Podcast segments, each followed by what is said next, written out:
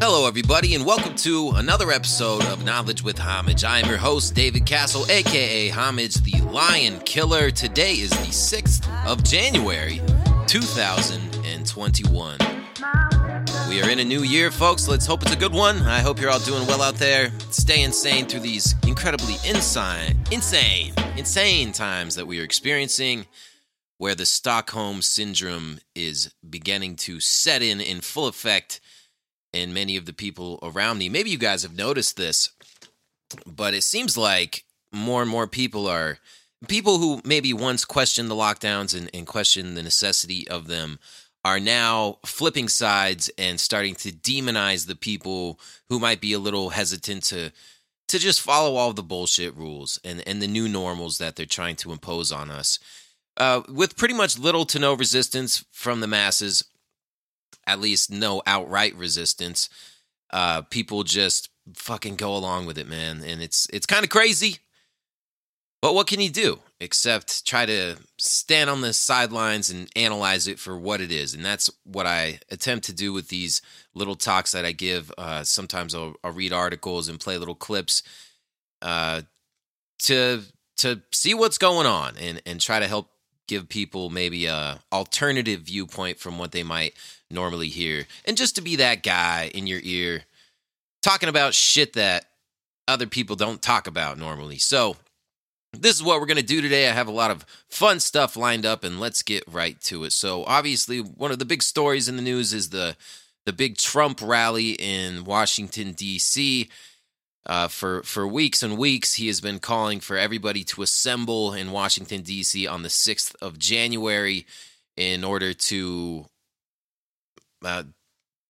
show support for Donald Trump, that he won the elections, because there's a lot of people who feel like they've been disenfranchised by the democratic system, rightfully so. I don't think voting ever was legit, but it's been, a lot of people think it's just been especially fucked up this year.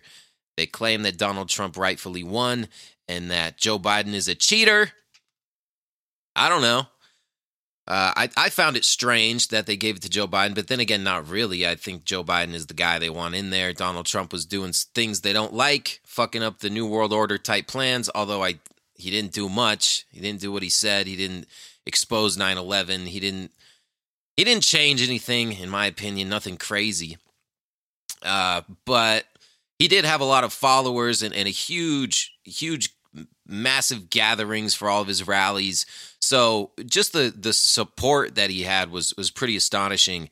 And the fact that Joe Biden won instead, and like people really weren't all about this guy like they are about Trump. So, I mean, and then you got the lost ballots and fucking all kinds of shit. They fuck with the election. People are pissed. I don't know what'll happen because of it, but crazy times to be alive, to be an American. I'm not very excited for Joe Biden's America. I don't know why anybody would. His main things are just New World Order-y, one world government, communist, socialist bullshit that kind of fucking sucks. But don't get me confused with a Trump supporter, because I'm not that either. So we'll just have to wait and see what happens, and be ready for anything, because the possibility of a civil war, something crazy, shit hitting the fan, I don't think it's off the table. Anything could happen, really. So just be prepared. Hopefully you got some guns, and we'll leave it at that. And we'll follow it as it develops. But the mainstream media is obviously going to mislead people about what's really happening there. They're going to lie about how many people were really there. They've been saying that allegations of election tampering are completely without evidence and without base. They're baseless claims, which is bullshit. I mean, I know people personally who weren't able to vote because they were told that they already voted when they hadn't voted yet, and it's a little shit like that. I mean, that's a big deal to some people. So we'll just have to wait and see what happens. I don't really give a fuck with the left-wing, right-wing dichotomy and the political traps that they encapsulate us in. I think it's a part of the mind control system. The left wing and right wing are both part of the same bird. So I don't know. I don't know. I know there's – I often think about the extremists on both sides, and you got like the super far-right MAGA people and the really far-left like Joe Biden, almost, you know, communist, socialist type of people who believe the government should control more stuff and be giving out more money, which sounds good in theory. It just never works in reality. Communism is an oppressive system, and it's worse than capitalism, in my opinion. Historically so, there's a lot of evidences of that as well. But I don't think they realize how they're almost like the same person. They really are like these radicalized people, whether it's radicalized on the left or radicalized on the right. They're basically like the same people. They exemplify the same qualities, the same state of mind. They're just following a different guy. They're both like extremists and radicalized. It's just a weird thing to me. I think they don't really recognize their similarities. It's like the similarities between the Bloods and the Crips. You know, one of them wears blue, one of them wears red. You're both gangbangers, probably doing the same shit every day, just with different people, with a different group of people. I don't know. Maybe the differences are deeper than that, ideological. But to me, the radicalized follower of any organization or ideology are incredibly similar. And there's a guy who wrote a book about that, which I have right here next to me. Let me grab it. It is called The True Believer, and it was written by a guy named Eric Hoffer, and the premise of it is thoughts on the nature of mass movements, and it's a pretty astonishing book. He goes into the psychology of people who join these big movements, and he wrote this book a long time ago. In fact, you know, why don't I read you the preface here? And you can get a little idea of what I'm talking about and how these guys are basically the same thing, whether it's left, right, up, down, black, white, whatever. It's kind of the same thing. So here's the preface from The True Believer. I didn't plan on doing this, but it seems fitting. It says, this book deals with some peculiarities common to all mass movements, be they religious movements, social revolutions, or nationalist movements. It does not maintain that all movements are identical, but that they share certain essential characteristics which give them a family likeness. All mass movements generate in their adherents a readiness to die and a proclivity for united action. All of them, irrespective of the doctrine they preach and the program they project, breed fanaticism, enthusiasm, fervent hope, hatred, and intolerance. All of them are capable of releasing a powerful flow of activity in certain departments of life. All of them demand blind faith and single-hearted allegiance.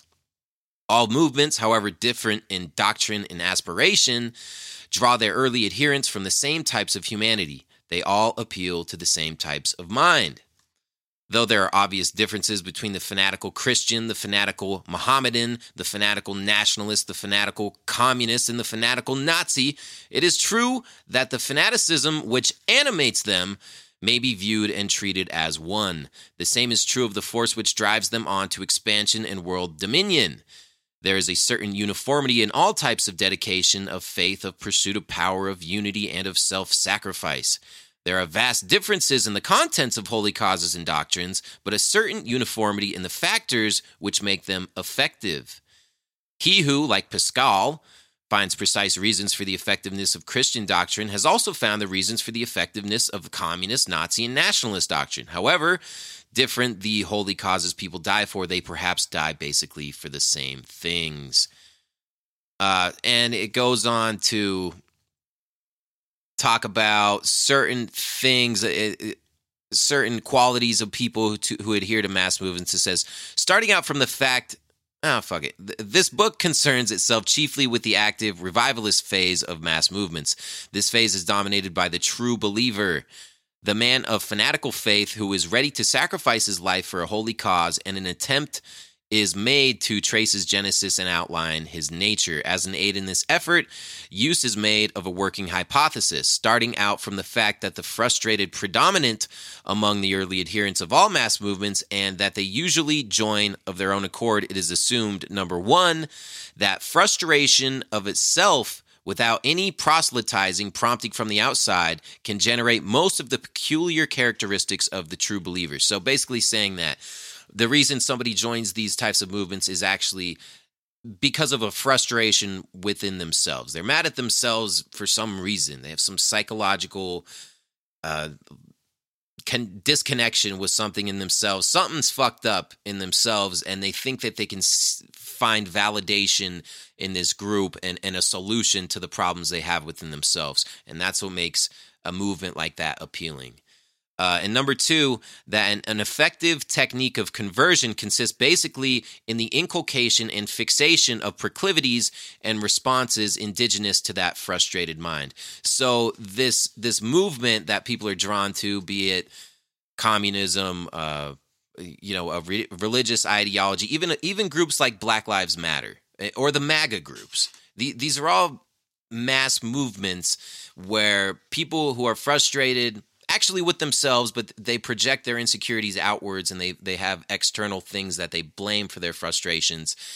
They're mad about some shit inside themselves, so they think if they join this movement and if this movement becomes successful and they're a part of it, that they're going to win, and somehow these things within themselves that they're unhappy with and frustrated with will somehow get fixed magically because they participated in this mass movement. And that's the characteristics of the true believer. So if these types of things interest you, you can read this book, The True Believer by Eric Hoffer. Very interesting book, and really opened my eyes to a lot of the things that are going on right now. So, just kind of a stepping backwards from these big movements and trying to understand the underlying psychological and societal issues that contribute to them. So, we'll see. We'll see who becomes president. Who gives a fuck, really? We're fucked. Nah, just kidding. We'll be okay. But traveling's going to be a lot more difficult.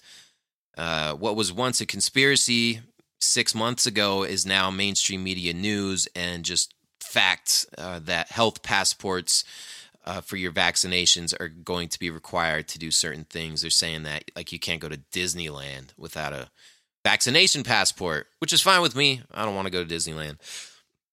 Although I did watch a video of the new Star Wars ride they got at Disneyland, which looks pretty sick.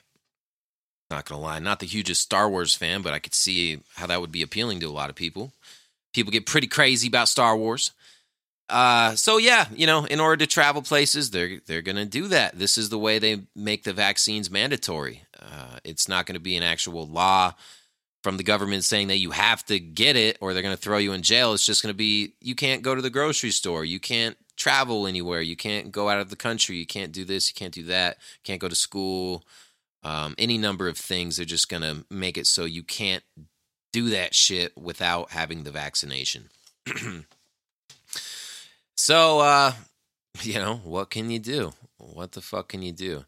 What is in these vaccines that they want us to have so badly? What do they need to put in us? And what development in technology has recently occurred that has allowed us to create this coronavirus vaccine so rapidly when why wasn't it here before? Because coronavirus has existed forever, and people have been working on a vaccine for it forever. So why are they only able to do it now in less than a year when a normal vaccine takes 7 to 10 years to see if it's safe and effective, as they're claiming this one is, with no proof of that, no evidence. In fact, a lot of evidence to the contrary. But they all want to put whatever they made into us for whatever reason, and they're going to make a lot of money because of it, the big pharmaceutical companies. And people like Tony Fauci are just all about it. And if you question the safety of any of these things, you're just a lunatic and a bad person. And they're going to lock you up and throw away the key. That is the ultimate plan. But what can you do? I don't know. What we can do, though, is listen to Kary Mullis, the inventor of the PCR test. The PCR test stands for polymer chain reaction, something like that. And this has been the main method of diagnosing people with COVID-19.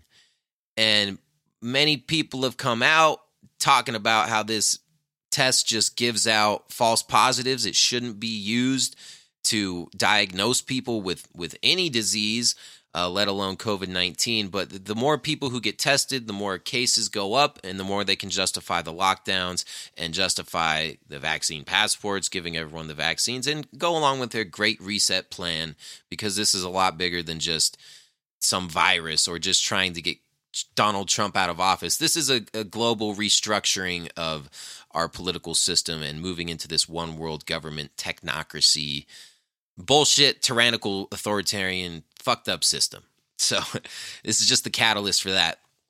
And the PCR test has been very important in making all of this happen. And so have people like Tony Fauci have been very instrumental in making these things happen. Now, Kary Mullis was vocal about how his test was being, or his process, calling it a test is a misrepresentation. It's not a test. It shouldn't be used to diagnose things.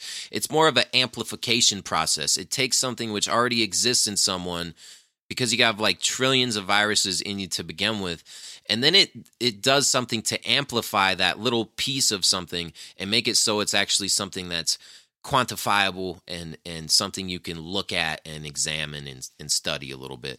So it could take something that you have a minuscule amount of that isn't affecting you at all, which is why somebody who is not sick can come up positive for COVID-19 because they have a little bit of that virus inside of them, a little bit of some coronavirus.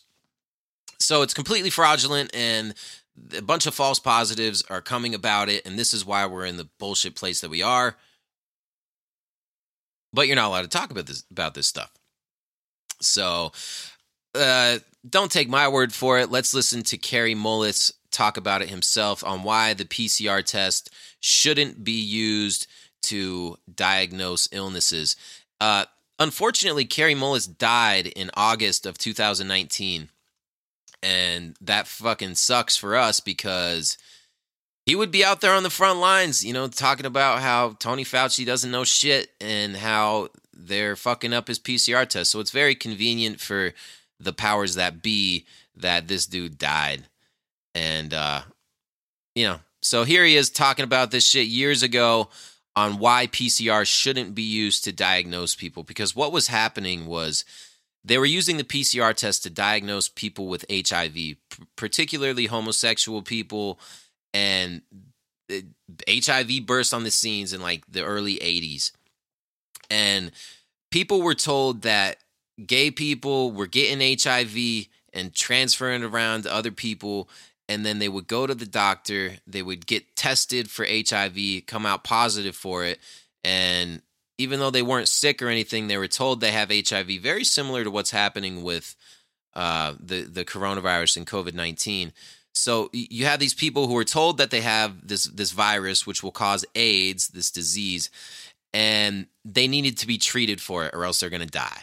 Even though they weren't sick right now, they needed to take these drugs and be treated for this virus or else they were going to develop AIDS and die this horrible death.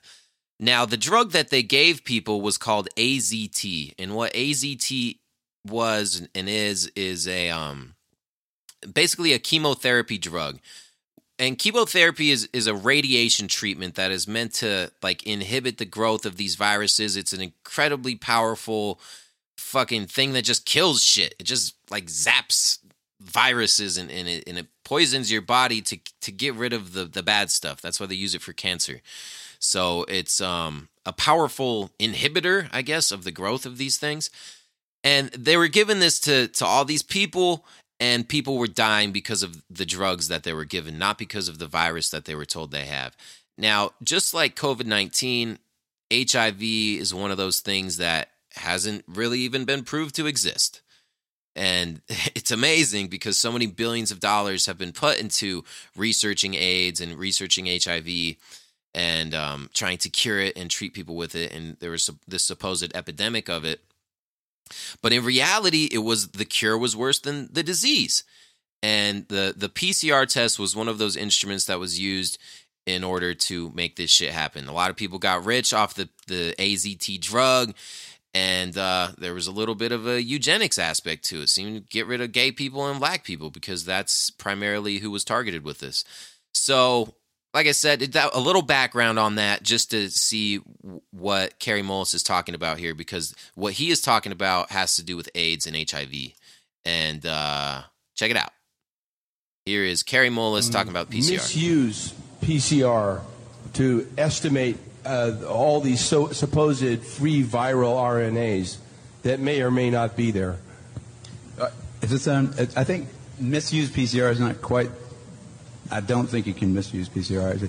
No, the results, the interpretation of it. See, if you can say, if they wanted, if they could find this virus in you at all, and with PCR, if you do it well, you can find almost anything in anybody. It starts making you believe in the sort of Buddhist notion that everything is contained in everything else, right? I mean, because if you can amplify one single molecule up to something that you can really measure, which PCR can do, then there's just very few molecules that you don't have at least one single one of them in your body, okay? So that could be thought of as a misuse of it just to claim that it's meaningful. And it is. Now, there's very little of what they call HIV, and what's been brought out here by Philpott and Isai already, the measurement for it is not exact at all. It's not as good as our measurement for things like apples. An apple is an apple. You know, you can get something that's kind of like, if you got enough things that look kind of like an apple and you stick them all together, you might think it's an apple. But and HIV is like that. Those tests are all based on things that are invisible, and the results are inferred in a sense. PCR is separate from that. It's just a process that's used to make a whole lot of something out of something. That's what also, it is. But it's not. It doesn't tell you that you're sick, and it doesn't tell you that the thing you ended up with really was going to hurt you or anything like that. So, yeah, it's pretty obvious why they needed to get rid of this guy. He died in August of 2019, and very smart person. He won the Nobel Prize for chemistry for his invention of PCR. I think that was what it was for. And he was outspoken about how it was being misused and taken advantage of. So I want you to hear as well about his opinion on Dr. Fauci, because Dr. Fauci isn't a new character. He's been on the scene for a long time, and he was one of the main driving forces behind all of these people dying from AZT, the decisions that he made. He's always been high up on the NIH, CDC fucking thing. And, you know, Kary Mullis was vocal on how he didn't like Fauci and how Fauci was a fucking idiot. But I think Fauci knows what he's doing, but, you know, he's just like evil or something. He has wrong intentions. So here he is talking about Fauci, Kary Mullis. What is it about humanity that wants to go to all the details and stuff and listen? You know, these guys like Fauci get up there and start talking. You know, he doesn't know anything really about anything, and I'd say that to his face. Nothing. To his face. The man thinks you can take a blood sample and stick it in an electron microscope, and if it's got a virus in there, you'll know it. He doesn't understand electron microscopy, and he doesn't understand medicine, and he should not be in a position like he's in. Most of those guys up there on the top are just total administrative people, and they don't know anything about what's going on the bottom. You know, those guys have got an agenda, which is not what we would like them to have, being that we pay for them to take care of our health in some way. They've got a personal kind of agenda. They make up their own rules as they go. They change them when they want to, and they smugly, like Tony Fauci, does not mind going on television in front of the people that pay his salary and lie directly into the camera. You can't expect the sheep to really respect the best and the brightest. They don't know the difference, really. I mean, I like humans. Don't get me wrong, but basically, the vast majority of them do not possess the ability to judge who is and who isn't a really good scientist. I mean, that's a problem. That's a main problem actually with science, I say, in this century, because science is being judged by people, funding is being done by people who don't understand it. Okay, who do we trust? Fauci? Fauci doesn't know enough. To, you know, if Fauci wants to get on television with somebody who knows a little bit about this stuff and debate him, he could easily do it because he's been asked. I mean, I've had a lot of people, president of the University of South Carolina, asked Fauci if he'd come down there and debate me on the stage in front of the student body, because I wanted somebody who was from the other side to come down there and balance my, because I felt like, well, these guys can listen to me, but I need to have somebody else down here that's going to tell me the other side. But Fauci didn't want to do it. So Fauci didn't want to do it. And Kary Mullis did not like Fauci because Fauci was working on behalf of the pharmaceutical companies and whoever else. Really, this guy has some questionable connections. He's a Jesuit, went to Jesuit school. Jesuit, one of those kind of secret society, Illuminati type motherfuckers.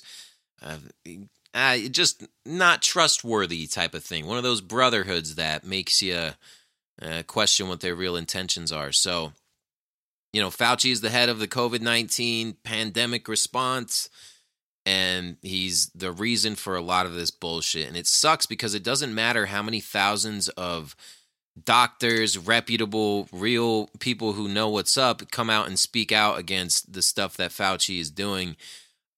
For some reason, the opinions of thousands and thousands of people are outweighed by that of Tony Fauci. He's just the god doctor who knows everything and everybody else is an idiot. And this is how we're trained to believe in stuff, I guess. It's so stupid. I mean, it doesn't take much research to be able to discredit this guy and realize that he doesn't have your best interests in mind. This is from the same documentary as those other clips. And what this I'll post a link to it too, so you can watch it if you're interested. And it goes into, it's about HIV and AIDS and how we've been lied to about it and how it's something totally different than what we're told. And, you know, there's a lot of stories surrounding HIV and AIDS, how maybe it was something created by the government, intentionally released to target certain types of people. You know, they say it came from a monkey, just like they're saying with COVID-19, it came from someone eating a bat. It's complete bullshit. And who knows where it really came from? Some government lab for what purpose? I don't know. But here's another guy talking about what's really going on with the CDC and the NIH. And these are the institutions which are telling us what we have to do, advising our government, and basically drawing up the rules for us. Where the social distancing, CDC guidelines say wear a mask, stand 6 feet apart from each other. Completely based on bullshit. The social distancing thing was created by a 15-year-old girl for a science project that she only got third in. And that's what we base social distancing on. And that's a fact, and you can look that up. It's completely arbitrary and not based on much science at all. But this is what we're told to do. It's all psychological and just to fuck with us and get us going along with it. But people will unquestionably go along with it. So fucking sucks. But this guy's talking about how the CDC and the NIH are actually military institutions, and they are arranged in a hierarchical fashion where the guy at the top is calling the shots, and it doesn't matter what's true or what isn't. They have protocol that they're going to follow and orders they're going to follow, whether or not it's the right thing to do or what's medically best for people. So check it out. Those that control and maintain the HIV hypothesis of AIDS are two basic institutions, the Centers for Disease Control, the CDC, and the National Institutes of Health in Bethesda, Maryland. Both of these institutions will probably come as a surprise to the public to learn that they are military organizations. It was certainly a surprise to me to learn this. The leaders of the National Institutes of Health and the CDC have uniforms. They have military ranks. And as everybody who's ever been in the military knows, there's an information flow from top to bottom. Military structures are incompatible with free and open discourse and debate, which is supposed to be what science is about. When you have these military structures in the CDC and the National Institutes of Health, you can control the debate. You can control the information flow. Not only that, since the National Institutes of Health are the primary source of funding for all academic, medical, scientific research, they can control who gets funding to do what research. And in that fashion, they can control what gets published and, more importantly, what you exclude. Boom. So, sound familiar? The CDC and the NIH are the ones doing the whole COVID stuff. It's the same gang, and they are not to be trusted. I don't trust these people. I don't see why anybody would. But a lot of people do, and they look at people in the medical establishment, especially people like Tony Fauci, as some sort of like gods or something. It's very strange to me. But a lot of people just, I don't know, don't refuse to do their own research and just want to be told what to do. They live in fear constantly, and they always need that reassurance from an authority figure to believe what they want to believe. They can't look into things themselves, at least some people. I don't know. But yeah, kind of annoying as far as that goes, but gives you a little background on what's going on. So in other news, in real news, people were saying that Julian Assange, the WikiLeaks guy, was going to get bailed out of jail and be able to be free for a minute, but he was denied bail because he's a flight risk. So bummer. Bummer for him. We got other news, too. BLM and MAGA are teaming up. That's a cool combo. BLM and MAGA come together to oppose forced vaccination bill in New York. And I'll read a little bit about this. It says, last month, Assembly member Linda Rosenthal, who is not a doctor nor a scientist and holds a bachelor's degree in history, proposed a massively controversial bill that would mandate the COVID-19 vaccination for New Yorkers. Naturally, she is being met with resistance. According to the New York Times, Rosenthal says her patients escaped Nazi Germany in the 30s to come to America. Ironically enough, it was the Nazis who were famous for forcing medical procedures on citizens against their will. Now, Rosenthal has come full circle and is embracing the very ideology her parents fled. Oh, sorry, did I say patients? I meant parents. If enough science deniers opt out of the voluntary vaccine process, we will not achieve the necessary level of community immunity, which will undermine the efficacy of our vaccination efforts statewide, Rosenthal said in a recent interview after proposing the controversial bill number A11179, which states that the state can mandate vaccination if the level of voluntary vaccination is not high enough to result in herd immunity. So that's great. And, you know, it's crazy how many people are out there that actually support things like this. They really believe in science so much, or just their interpretation of science and their what they think it is. They have no knowledge of it, really. They're not fucking scientists. They don't even know what it is, what the scientific process is. They just believe in the religion of science. And they will really demonize anybody who asks any questions about vaccines. And there's a real hatred there. These ignorant people who just hate anyone who have questions about vaccines and real concerns. Just, you know, it doesn't have to be as far as saying that vaccines cause autism, which they have been proven to do, or that vaccines can be harmful, which some of them have been proven to be, considering the billions of dollars in settlement money that has been paid out by the government, not by the pharmaceutical companies themselves, because they're not held liable. The taxpayer gets to bail them out, which happens for no other industry, only the pharmaceutical companies. So there's real concerns to be had here, and just for voicing your concerns, you're demonized and hated by a certain group of people. But luckily, there are still people who are just naturally skeptical of the government and these rushed vaccines, and They're resisting it. So it says, but is it really denying science to question the safety of a vaccine that has not been tested in the long term? As TFTP has reported, the COVID-19 vaccine itself is controversial given its rush to market. Never before in history has a vaccine been developed and approved in under 9 months. By the very definition, this vaccine's long-term results are entirely unknown. While those who don't blindly trust a fast-tracked vaccine are being labeled as kooks and anti-vaxxers, the reality is that these vaccine manufacturers and their government enablers have given us every reason in the world not to trust them. The resistance to the vaccine is also growing by the day, up to and including healthcare workers. Are these trained doctors and nurses working in front lines of the pandemic science deniers? We think not.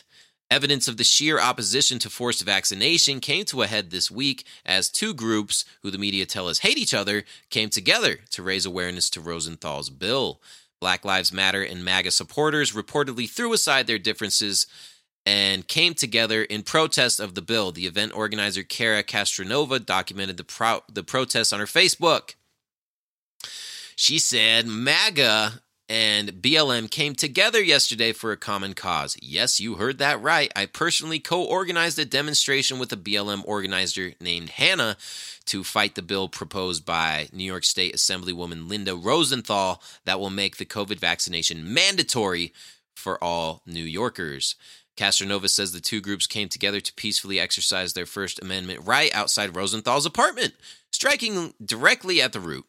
Castronova explained that was sort of a test run, and they kept it deliberately small and did not invite the media. So, kind of cool that they're doing that.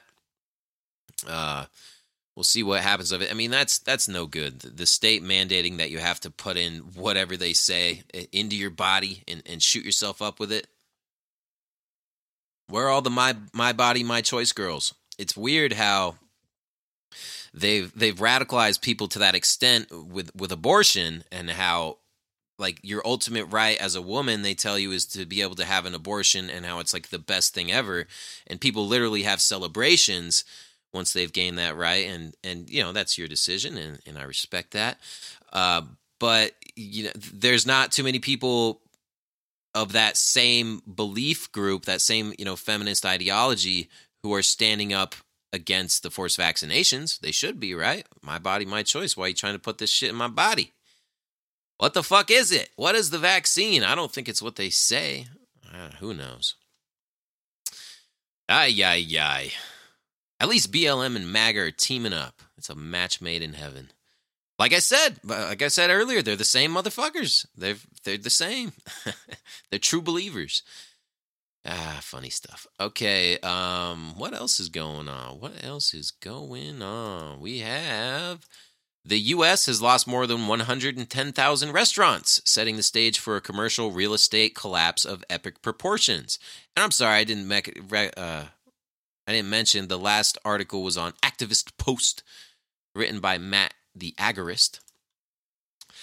And this one is as well, but this one's by Michael Snyder. So 110,000 restaurants closed down, and they're talking about a real estate collapse of epic proportions. Now, this is in addition to the real estate collapse that I talked about last show that had to do with regular, you know, like family housing, I guess you would call it, and how, you know, there's all this demand but not very much supply, and that's what's driving the cost of the housing market up. But once they lift the moratorium, the law passed by the government where people don't have to pay rent, but the landlords still have to pay their mortgage, so it doesn't really it's going to fuck everything up once all these people owe these tens of thousands of dollars to their landlords, and the mortgage the landlords owe all of this money to the banks for their mortgage, and it's going to go to shit. Then there's going to be all these people who get evicted. And then there's going to be all of the supply and not as much demand. So we'll see what happens. I don't know. Obviously, I'm not an expert in this stuff. That's a horrible explanation. But 110,000 restaurants closed, and commercial real estate's going to collapse. That's what they say. The restaurant industry is in the midst of a complete and total meltdown that is unlike anything that we've ever seen before. If you ask Google how many restaurants there are in the United States, they'll tell you that there's 660,755. Although that number is a few years old, but for the purposes of this article, that's a good enough estimate. Americans love to eat out, and restaurant workers are some of the hardest working people in the entire country. So it's incredibly sad to see more restaurants constantly going under because of the government.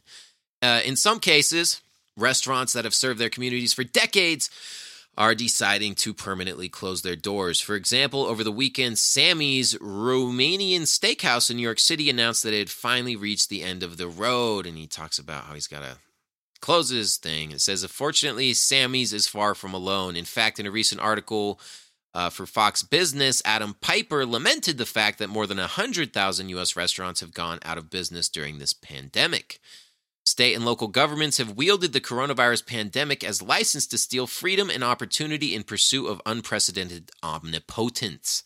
Unreasonably unnecessary and hypocritical actions have forced over 100,000 restaurants to close and endangered countless others. According to Bloomberg, the true number of dead restaurants is now over 110,000. So just think about that. More than one out of every 6 restaurants in the U.S. is already gone. And the National Restaurant Association is warning that there will be even more carnage in the months ahead because the industry is in an economic freefall. The restaurant industry simply cannot wait for relief any longer, Sean Kennedy, Executive Vice President of Public Affairs at the association, said in a letter to Congress. What these findings make clear is that more than 500,000 restaurants of every business type, franchise chain, and independent are in an economic freefall. This is what an economic depression looks like, with tens of thousands of restaurants sitting empty and with tens of thousands of others not paying rent. The stage has been set for a commercial real estate disaster of unprecedented scope and size. Of course, there are millions of square feet of office space and retail space that isn't being productive right now as well. In a recent article, Lee Adler referred to this looming commercial real estate nightmare as a monster in the room. I think that if there is anything that illustrates the head-in-the-sand problem of the banks, it's this: commercial real estate finance. There's a monster in the room, and all that empty space no longer income producing. And I can see that around my own town, just how many buildings are vacant and have been for a while. I mean, really since 2008. But now there's just more and more, especially with all of these businesses having to close, not getting as much business. And in states like my neighbor state, California, it's way worse. Oregon, Washington, it's just way worse. Nevada's pretty bad as it is, but a lot of states are being hit harder because of the laws being passed by the government that you can't do business. Not to mention just the hysteria that has been injected into the public to make it seem like you're in danger whenever you do anything, so people don't even want to leave their fucking houses. Ah, man, it's so crazy to see the way people are dressed up and like their fucking masks and their gloves and their hazmat suits just to go to the grocery store and, it's crazy, man. We're living in the fucking Twilight Zone. Anyways, for now, big financial institutions are doing their best to hide their coming losses, but according to Adler, for certain sectors, the losses will simply be unavoidable. Multifamily will take a haircut, but will survive. My guess is that industrial, while overpriced and overvalued, will produce enough income to get by, but office and retail, kiss it goodbye. It's done over, kaput. Sadly, he's right on target. The coming commercial real estate crisis is going to make the subprime mortgage meltdown of 2008 and 2009 look like a Sunday picnic. And the longer this pandemic stretches on, the larger the losses will ultimately become. For residential real estate, the big story is that hordes of Americans are fleeing both coasts and moving to smaller communities in the middle of the country. So even as housing prices drop substantially in major cities on the East Coast and West Coast, they're rapidly rising in cities like Pittsburgh, Boise, and Austin.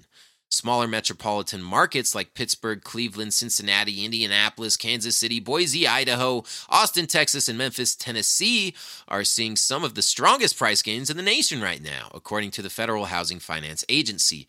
Pricing in those cities are now at least 10% higher than with the year earlier. And I'm seeing that where I am as well in Carson City. Reno is the same deal. And I'm not sure about Vegas. That's a little bit out of my range. And as I discussed yesterday, we are actually starting to see hyperinflation for high-end properties in desirable rural and suburban areas of the country. Just recently, a friend sold a home that is located not too far from us for a price that almost made my eyes bug out of my head. I literally had a difficult time believing the insanely high price they were able to get, but this is what happens in a hyperinflationary environment. 2020 may have been a personal financial disaster for 55% of all Americans, but thanks to hyperinflation in the stock market, the wealthy have become more wealthy and have more money to throw at high-end real estate than ever before. Unfortunately, all this wild money printing is not going to be able to prevent the coming crash in commercial real estate. So, yeah, I don't know. I do not know. If you can get a bunch of money for your house right now, why not? Hit it up, man. I ain't hating. Get that money. Everyone's moving out of the Bay, moving out of L.A., selling their homes for a bunch of money, probably made a bunch of money on the stock market with their Tesla stocks, Apple stocks. And now they're coming to you, a town near you to buy you up and change your ways. Take your guns. I don't know. It says there's another article here that says nearly 4 times as many cops killed themselves than were shot and killed in 2020. Poor guys. I'm not going to read that article. Just an interesting headline. You know what? I'm going to read this one and then get to an uplifting story. But this one is just funny. This is from the BBC in UK, I think it is.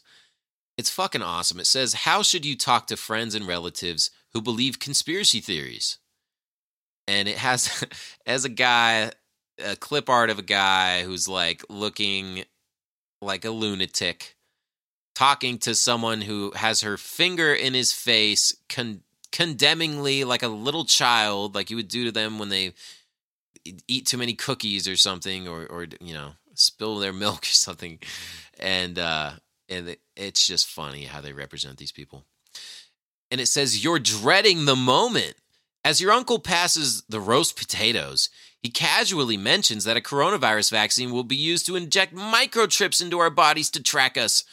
Or maybe it's that point when a friend, after a couple of pints, starts talking about how COVID-19 doesn't exist. Or when pudding is ruined as a long-lost cousin starts spinning lurid tales about QAnon and elite Satanists eating babies.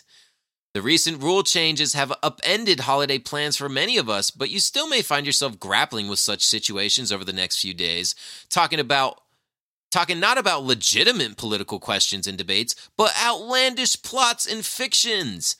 So how do you talk to people about conspiracies without ruining Christmas? Number 1, keep calm. While it's important to confront falsehoods, it's never useful if things end up in a flaming row. My number 1 rule would be not to spoil Christmas, says Mick West, author of Escaping the Rabbit Hole. An angry, heated conversation will leave everyone feeling rubbish and further cement conspiracy beliefs. Psychologist Jovan Byford, a lecturer at the Open University, notes that conspiracy theories often have a strong emotional dimension. They're not just about right and wrong, but underpinned by feelings of resentment, anger, and indignation over how the world works. And they boom this year, with many searching for grand explanations for the pandemic, American politics, and huge world events. Catherine from the Isle of Wight understands that better than most. The 38-year-old used to be a big believer in conspiracies about vaccines being used to deliberately harm people. She's since rejected such claims.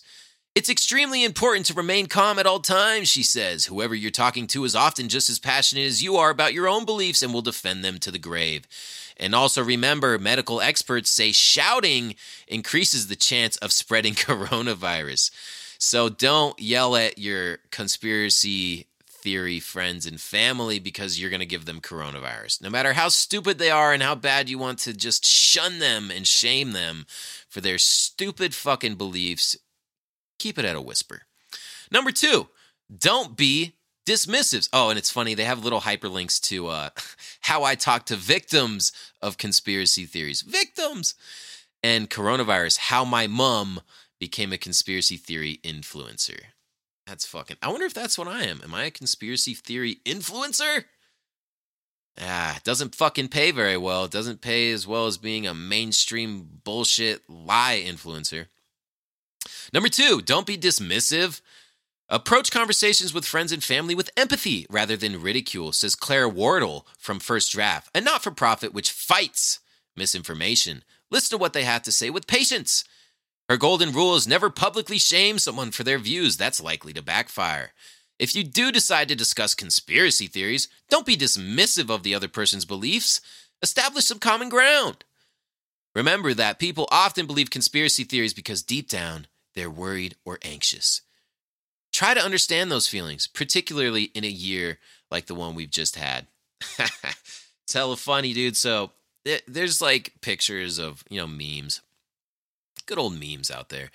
And it's like a picture of an entire family in a hazmat suit with, the all-white suits. Everything's covered. Like they're working in a fucking lab. And they have on goggles and like 5 masks and gloves and like fucking foot gloves for your shoes. and they're just and then these are the people who are supposed to be normal, and the conspiracy theorist is the guy just standing there, not wearing a mask, being normal, hanging out with his friends, doing things he does every day, not getting sick, being totally fine. But that is the guy who's a lunatic. It's amazing what they're trying to push on us. And who is buying this shit? Apparently a lot of people, because I know people, in fact, in my own family and people in my not so immediate circle, but acquaintances rather, who do believe that. They just think that any conspiracy theory is just basically a psychological condition that you're just a lunatic and not somebody who researches things and actually looks into things for themselves. You're just an idiot. Why don't you believe the experts? I can't even talk to you. I don't even know how to talk to you. I have to read articles to learn how to talk to you. Number 3, encourage critical thinking. People who believe conspiracies often say, I do my own research. The problem, it's so awesome. I do my own research. The problem is that their research tends to consist of watching fringe YouTube videos, following random people on Facebook, and cherry-picking evidence from biased Twitter accounts. But the spirit of doubt that pervades the conspiracy-minded internet is actually a key opening for rational thought, says Jovan Byford. Many people who believe in conspiracy theories see themselves as healthy skeptics and self-taught researchers into complex issues. Present this as something that, in principle, you value and share. Your aim is not to make them less curious or skeptical, but to change what they are curious or skeptical of. Fucking blah, blah, blah. And then number 4, ask questions. Fact-checking is often not the right approach when someone passionately believes in conspiracies. So I guess they're talking about going to Snopes.com. Completely unbiased, right? Not manipulated at all. Questions are much more effective than assertions, experts say. Focus on the tactics and techniques used by people. Focusing on the tactics and techniques used by people pushing disinformation is a more effective way of addressing these conversations than trying to debunk the information. And then 5, don't expect immediate results because these conspiracy theorists are just way off. They're off the wagon. They're off their rocker. Just crazy, crazy idiots. And, just listen to the news, listen to the politicians, listen to the experts, the scientists, the media. They know what's best for you. Never question anything. Don't look into it. And you'll be all right. Just, I'll take you by the hand and I'll show you what's real. That's what they want you to believe. What an amazing time to be alive. Absolutely insane. I think articles like that just exemplify how more and more people are starting to question things, and they're pushing back on it because they're afraid of some sort of unification taking place. And people starting to recognize what's up. I mean, it's pretty obvious. There's a lot of bullshit going on. You got to be pretty ignorant and naive to not believe that. And man, I don't know. What a pathetic thing, though, for someone to write things like that. It's the classic scenario where somebody who is doing the crime and lying about the thing or doing the misdeed accuses the person who they're doing it against that they're doing it to them. It's like the cheater calling out his girlfriend that she's cheating. It's just, that's what people do. It's weird. It's a weird contradiction that people have in their minds, but it's incredibly effective, and a lot of people fall for it. So, bummer.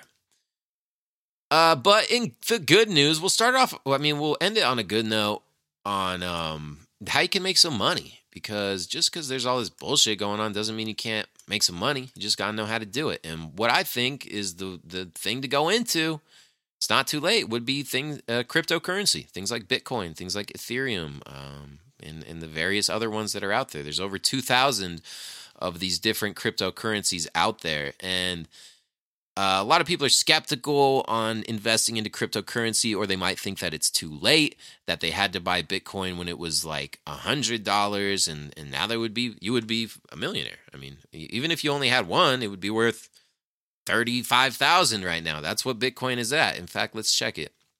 Go on CoinGecko. Bitcoin is at, let me refresh. It's incredible what is happening here. Bitcoin is over $35,000. It's It's at $35,498. It's up 29% in just over 7 days. Let's just get a... Oh, what am I doing here?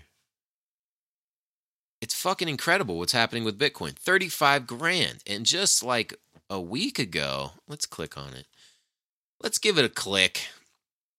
It's just fucking blowing up, dude. And the reason why is because they're printing all this money. And we'll go to the 30-day map here just to get you an idea of how this shit is skyrocketing and just popping off. Of course, my computer doesn't want to work. I think they fuck with my internet, honestly. I don't know anybody else who has internet as slow as mine. But whenever I try to do anything, it takes way too long. Anyways, on December 11th, Bitcoin was well under 20 grand. It was at 17,006. And people were saying, oh, it's going to crash. It's going to crash. And then it went above 20. And then they're saying, oh, you got to sell it. It's going to crash. It's going to crash. And then now it's over 35. I mean, it's fucking insane. It's going to just keep going up. And it's going to keep becoming worth more and more money. Ethereum, which is the number 2 cryptocurrency, is at over $1,100. I went and bought a bunch of it when it was $730. Now it's at $1,150 or something like that. And that's a significant increase. So I would say, you know, put some money into that. The reason why it's increasing in value is because they're printing all of this money. 20% of all U.S. dollars were printed in 2020. And the reason they're doing this and stimulating the economy, as they say, and printing this worthless money out of thin air is they're kicking the can down the road. Some people say that the economy really crashed in March and that the COVID thing is a cover for the economy actually crashing and shifting the blame onto a fake pandemic when really it's an economic crisis and a restructuring of the economies of the world. So whatever, but the alternative to this regular fiat system, this centralized fucking Illuminati banker system that we're all slaves to is things like crypto, things like Bitcoin. I mean, you know, it's true. A lot of people have made a lot of fucking money in this shit, and it's pretty cool. You know, like what's wrong with making a bunch of money? Even if you're against money and you think rich people are the worst thing in the world, which I hope you don't think of me that way because it's not true.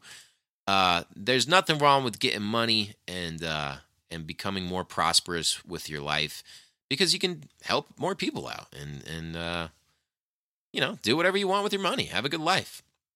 Hopefully start to detach yourself from this system, this slave system we have. Financial freedom. Nothing wrong with that.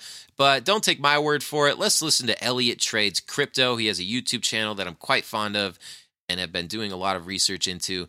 And he's going to talk about basically why Bitcoin is dope, how it compares to other currencies, and why it's going to explode. So here he is. Check it out. Oh. When's it going to go? Right now.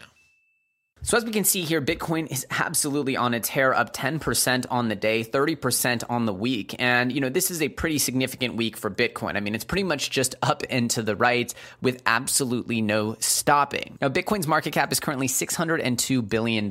And that's really what we want to be paying attention to here to understand whether Bitcoin is too late, whether it's too big or not. Now, this $32,000 number, that is the price per coin, but that is not the price of Bitcoin. That is not the value of Bitcoin. People consistently make this mistake. And if you're new to crypto, then you'll most likely have no idea the difference between coin value and market cap. But essentially, this number here, this $32,000 number is arbitrary. It's just a division of the amount of Bitcoins in the world. There could have been 100 million, and then this price would be about 1/5 the size, right? There would just be more coins in the world, and Bitcoin would still be the same size. So all you need to do when you look at the size of a coin is understand it's all about this market cap, which is $602 billion. Now, $602 billion, that might even sound like a lot. But once you understand what Bitcoin is, the actual purpose it serves in the world, you'll understand that $602 billion is not only not a lot, it's objectively minuscule in the larger scheme of the financial markets. So as we see Bitcoin topping $32,000 and climbing, it's really important to understand what is the potential for this asset and why is it so unbelievably revolutionary for the world? Well, first you need to understand that the market cap of gold is roughly $10 trillion. This is the ultimate comparison for Bitcoin because it's just a stagnant asset. You buy it, you set it and forget it, you put it away. It doesn't need to be, money you transact upon. You don't use gold to buy that proverbial cup of coffee, and you mainly use gold to preserve wealth. It's the oldest wealth holder mechanism in the history of our financial worlds. They've been using it for 5,000 years. And for a lot of reasons, gold has been the go-to. Behind fiat currencies, which can be printed at will, as we found out this year, gold is really that reserve safe haven asset that the rich flock to. There's $10 trillion worth of gold. There's $10 trillion worth of wealth that's being stashed in gold. And there are a lot of problems with gold. For one, we don't know how much gold there is in the world. New gold comes into the world all the time. And a quick Google search will reveal that there are tens of thousands of tons of gold that have not even been discovered here in the United States, let alone globally. The point is that there's a ton of gold that we haven't discovered. There's also a ton of fake gold. Gold can be imitated and there can be fake forms of gold that circulate. The point is that gold is not as scarce as we think. You certainly can't easily send gold across the world, and it's not something you can easily break down and transact upon. There's a lot of reasons why gold isn't that good as being a currency or a store of value. But with this market cap of $10 trillion, this alone, right? And if Bitcoin is digital gold and the digital form of everything has replaced the non-digital form of everything over the past 20 years, it would be absolutely silly for you to believe that the growth of the internet and the growth of the digital world, which really only began in the 90s in its current form, is not going to occupy and completely change the way that we transact upon and hold wealth. We've literally revolutionized every single industry except for money. And now this is what's happening to money, is we're revolutionizing wealth, and soon we'll revolutionize other assets. But that's for another episode. So here, Bitcoin at a $602 billion market cap is objectively tiny when compared to the $10 trillion that are being stashed away in gold. Not to mention, this is a chart of currencies, right? You have US dollar, euro, Australian dollar. If Bitcoin starts to be used as money, starts to be used as currency, and people prefer to accept Bitcoin over other currencies, well, you have a $14 trillion market cap of the US dollar, a $14 trillion market cap of the euro, a $12 trillion or $13 trillion market cap of the yen. Those alone together equal over $40 trillion in market cap. And together with other fiat currencies, the Chinese yuan, $27 trillion, well over $50 trillion, closer to $100 trillion in fiat currency. But let's see, how much is $50 trillion if Bitcoin starts to occupy that much value? Well, you actually have $2.3 million. $100 trillion would be almost $5 million per coin, per single Bitcoin. And this might seem like astronomical numbers to you, but over the history of money, fiat currencies have done one thing and one thing only, which is devalue and lose their buying power. Whereas Bitcoin over the history of its lifetime has done one thing, which is gain buying power, specifically in relation to what's called the stock to flow model. So boom shakalaka. Hope Elliot, he does great work there. I would highly recommend his channel. Check it out, because he focuses on other stuff as well and teaches you how to buy altcoins, because there's a lot more stuff than just Bitcoin you could buy and have huge fucking returns on.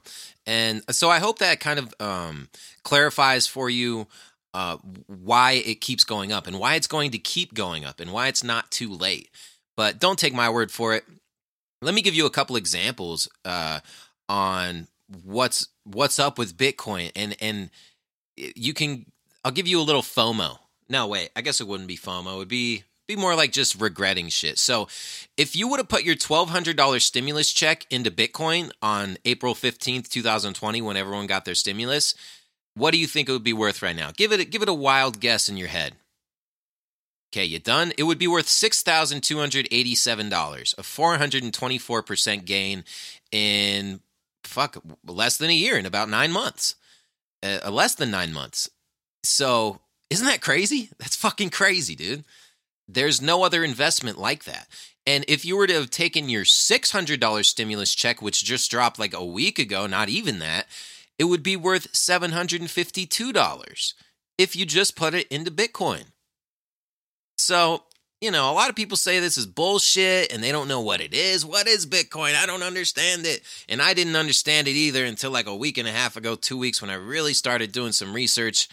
And because I recognize what's happening right now and where we are at financially and trying to figure out what's going to happen. Where should I put my money? I want more. I want more money. And so that's when I really started researching the crypto.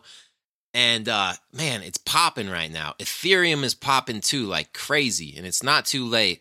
But like I said, don't take my word for it. Let's hear what Elliot has to say. Well, I believe the information I've laid out for you makes it astoundingly clear that it's not only too late, but it is extremely early.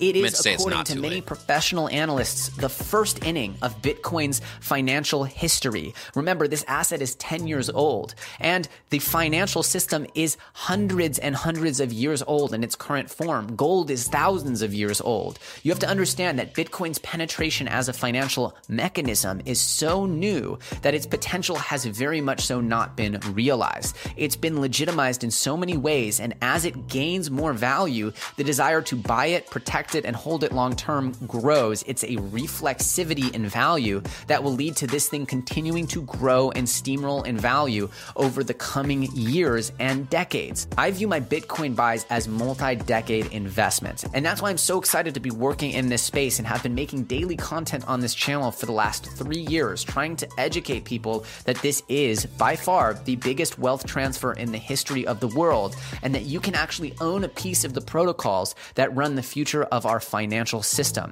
This is an opportunity that's never come before. This is by far the biggest and best opportunity in history.